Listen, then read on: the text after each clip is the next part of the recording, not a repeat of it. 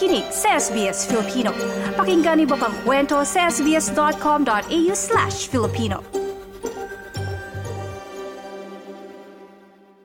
Ikaw ba, Maril, kailan ka huling nagpasko sa Pilipinas? Nako, matagal na. Parang wala. Kung di ako nagkakamali, magsasampung taon na siguro. Ah, so yung pag-uwi mo ng Pilipinas, usually mga parang hindi Pasko, mga iba-ibang uh, month, Oo, ano? kasi ma-traffic. Totoo din naman. Eh. Yan naman na hindi At- maikakaila. Oo, at times four yung ah, pamasahe, kaya mas Mm-mm. mahal. Oo, no? Parang, tapos, kaila, meron ka pa rin mga bayarin na naghihintay sa'yo pagbalik mo, hindi ba? At saka lumalaki na kasi yung mga anak ko. Mm-mm. At ah, hindi ko alam kung bakit ganon, pero nagkasunod-sunod yung mga kaarawan namin pagkatapos ng Pasko. At marami sa kanila ang gusto nila ay ah, ipagdiwang yung kaarawan kasama yung mga kaibigan. Oo, so pag na mag-stay talaga dito during uh, those days.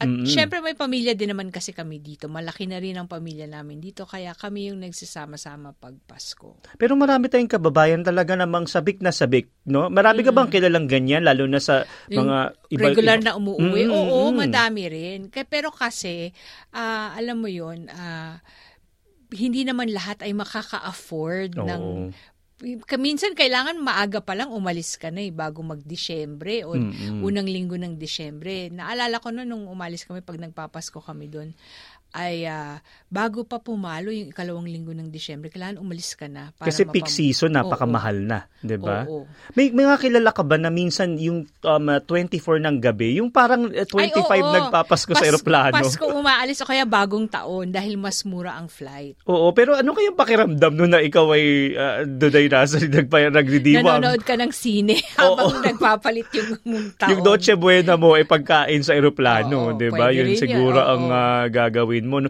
Pero ako may mga nakilala ako na ganyan na kababayan dito sa Australia na pinipili nga na gano'n dahil di hamak daw talaga na napakamura nung ah, pamasahe kumpara sa ano. Kasi minsan pumapalo din ng mga 3,000 or 2,000 ma- Oo. pa- pataas, 'di ba? Kahit, kahit tumingin ako ng airfare ng Enero, mahal pa rin eh. Kasi Mm-mm. parang tinuturing nila na peak season. Oo, talagang itong ah, mo, itong parang siguro say pag pumatak na yung bear months, actually in December, no? Sobra nang ah, mahal. Kaya yung iba nagbubok ng maaga. May mga ganyang kabang kilala na January pa lang binubok na. Oo, yung pang Dise- Disyembre nila na Mm. oo kasi mas mura nga. O di kaya kukuha ka ng mga budget airline. Mm-mm. Pero alam mo yun, minsan kasi aswertihan din. Kailangan ika- karirin mo, ika nga, ang pagkuha ng ah, mga airfare. Oo, para din minsan yung expectations mo sa mga ganyan, parang wag mo masyadong itaas, lalo na Oo.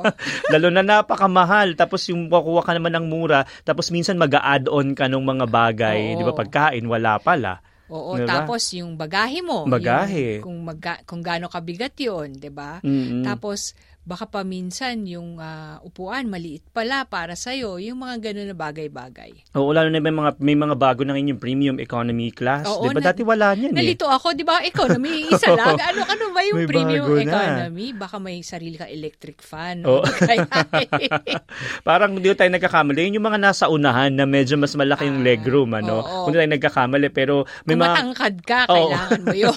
mahaba ang ah, legs mo. Oo. Kailangan mo mag-inat-inat, ano? Naku, kaya tanong nakakatuwa na marami tayong kababayan na umuwi ng Pasko kahit na napakamahal. Siyempre dahil miss na miss nga, no? Pero merong maridel na lumalabas ngayon na bagong data na hindi, mga mangilan-ngilan daw o marami actually ang hindi kumukuha ng travel insurance. Ikaw ba usually pag ano kumu pag ikaw ay lalabas ng bansa kahit hindi Pilipinas talagang kumukuha ka?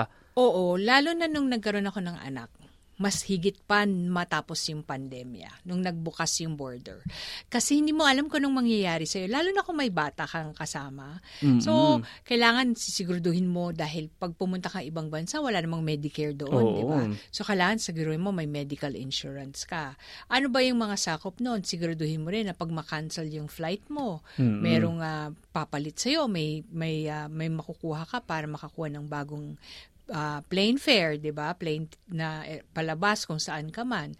So, kasi hindi mo masisiguro eh. Imbis na ah, ano ba yun na madismaya ka o Oo. mainis ka sa bakasyon mo, eh gawin mo na lang siyang mas simple at ah, kasi iba pa rin yung panatag ng loob. Correct. Parang anticipation yun, no? Oo. Parang ito yung he- health insurance nga din, ano? Ito yung travel, para sa travel nga lang. Kasi ang daming pwedeng mangyari. Pero minsan nakakaligtaan siguro ng mga ilang nila. Basahin natin yung konti Ah, tungkol sige. dito sa um, uh, um, uh, data na ito, sa survey na ito, no? Ayun nga po, eh, napagkukwentuhan nga namin ni Maridel dahil nga po pagtapos ng pandemya, eh, dito Maridel, bumabalik na yung mga, um, yung travel routines ng mga tao, no? Oo. Nagpupunta-punta na sa ibang bansa uli at yung iba mga kababayan, pumupunta siguro sa Pilipinas o iba pang bansa. Eh pero po lumabas po sa isang pag-aaral na kahit madaming jet setters ay marami din ang hindi kumukuha ng travel insurance bago bumiyahe. Ito po, ayon po sa isang survey sa 1,056 na katao na isinagawa noong November ng comparison website na Finder, napag-alaman po na 59% o aabot sa 12 million na katao sa Australia ang bumabiyahe ng hindi insured. Napakarami nun, Ang Maridel. dami ah, apat sa sampung na survey ang nagsabing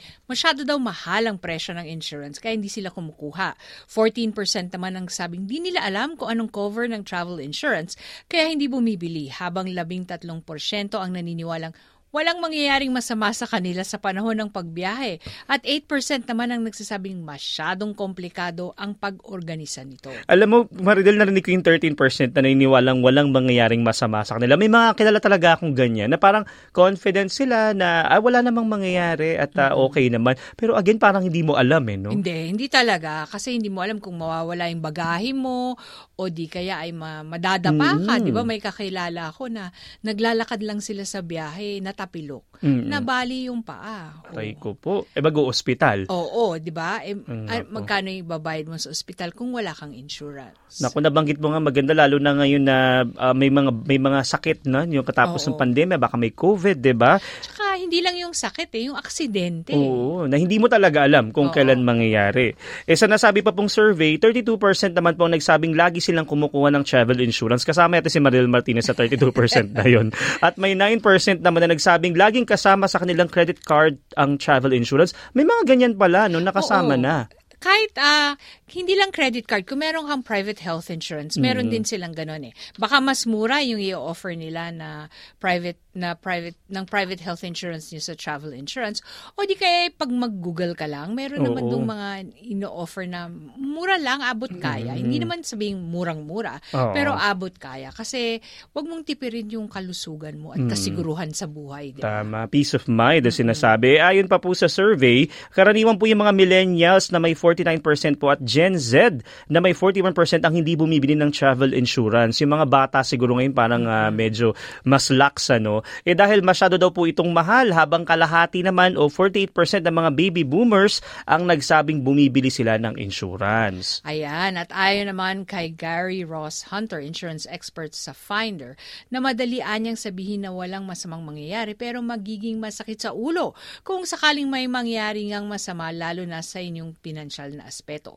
Dagdag nito ang maaaring mas mapamahal pa sa gastos sakaling ma-hospital ka o kasama mo habang kayo'y nasa overseas. Iginit ng insurance expert na si Gary Hunter na maliit na bagay lamang ang travel insurance para sa peace of mind. Yun na nga yung mga binabanggit mo kanina, no? Dahil wag mong masyadong um, ah, parang i-underestimate yung ah, power nung maliit na bagay na yun, pero malaking tulong Diba? pala. Kasi habang namamasyal ka, ini, nasa likod ng utak mo yung, naku, baka may, alam mo yon Mm-mm. na, na ma- maganda na lang habang namamasyal ka, na-enjoy mo talaga.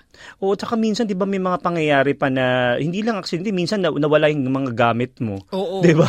Paano mo yun? di ba? Paano yun? Kasama ba yun? May mga ganun May bang mga travel insurance? aspeto eh. So, kailangan basahin mo lang yung fine print. So, para rin yung kumukuha ka ng home insurance, health Oo. insurance, kailangan sa kas- may kasama kang bumabiyahe na mahilig magbasa ng mga ganong Oo, bagay-bagay. kung hindi, nako, nako, parang isa ako sa mga guilty dyan sa hindi may mahilig magbasa. E base po sa research ng Finder noong September, aabot po sa $235.37 ang average cost ng travel insurance para sa mga Australian. Yun pala yung price. Ano yung average to, no? Oo, ah, may mas mura pa kung mag, Mm-mm. magsasaliksik Oo. ka talaga. Eh magbabago po yung policy cost na to depende yun sa edad, sa destinasyon, haba ng biyahe at pre-existing medical conditions. Yung iba merong mga sakit na kasi nauna, no? Oo. Kaya mas mataas siguro. At saka yung mga iba, kailangan kumuha muna ng medical clearance bago bumiyahe. So siguro yun yung mga mas matataas na babayaran mong premium. Mm-mm. Sa Smart Traveler website naman ng federal na pamahalaan, mababasa ang mahalagang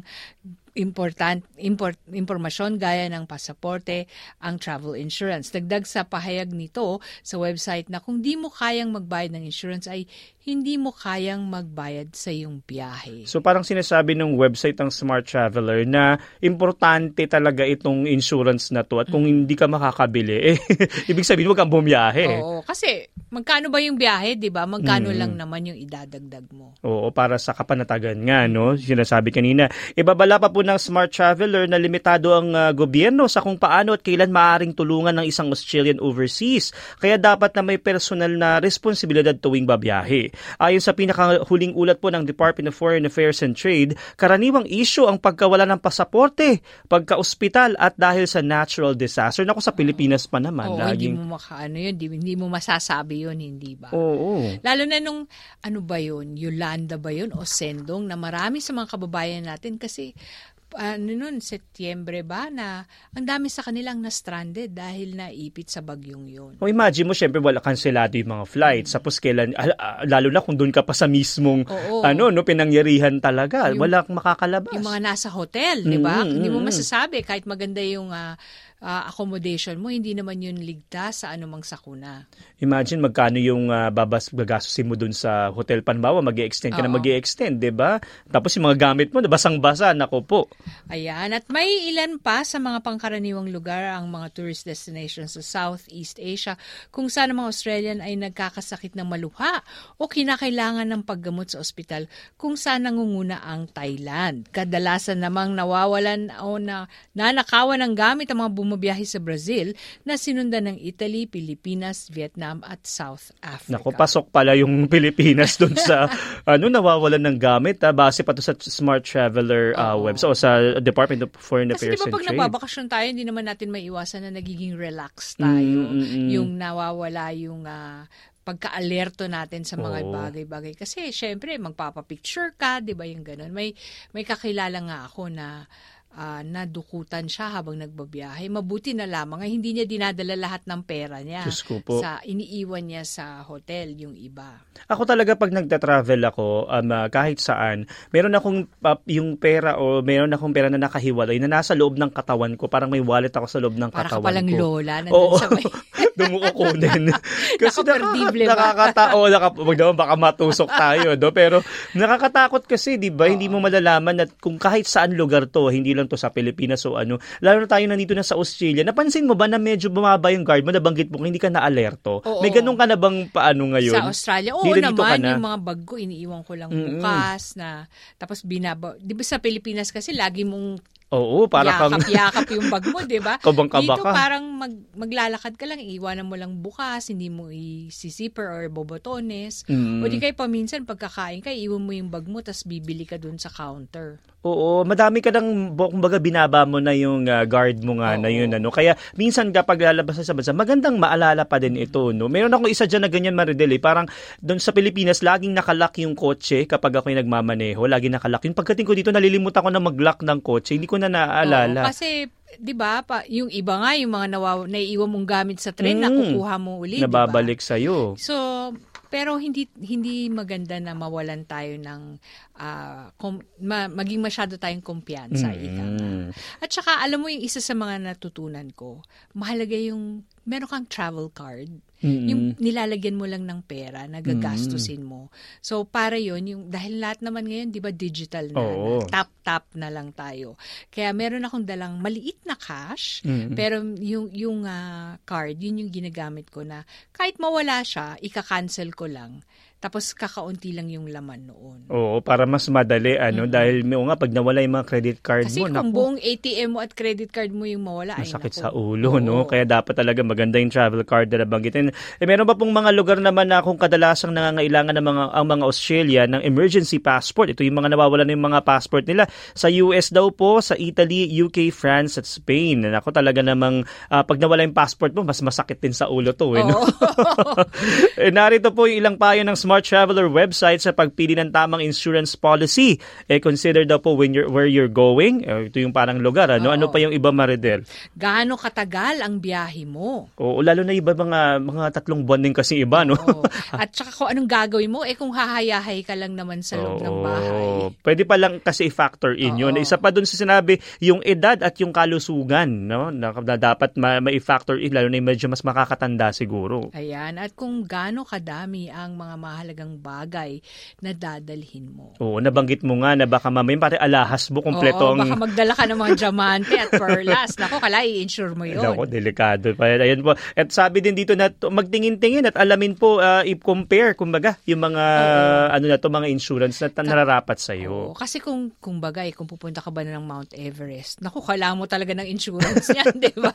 Doko, parang uh, lalag, naka, nakaano na yung paa mo sa hukay, isang paa mo sa hukay. Oo, Kaya kung aakyat mo yung Mount Apo, di ba? Oo, yung mga ganyan. Minsan kasi nawawala sa isip mo na bigla ka nahila, no? Oo. Na mga ganitong klase. Na, Lalo na sa atin, may mga sakit na wala dito. Yung mga malaria, yung mga dengue. Mm, na talagang ano, napakadaming factors na kailangan alamin po. Kaya salamat po kay Amy Hall na mula sa SBS sa sumulat ng artikulo na ito at pwedeng pwede din kayong sumali sa aming talakayan. Kayo ba'y bumibili ng travel insurance o kayo ba'y uuwi na ng Pilipinas o iba pang ah, mag, sa abroad ah, sa ibang ba- bansa ba kayo mag, ah, mag-spend ng Christmas o New Year? Eh, padala niyo po yung mensahe sa SBS Filipino Facebook page. I-like, i-share, mag-comment, sundan ang SBS Filipino sa Facebook.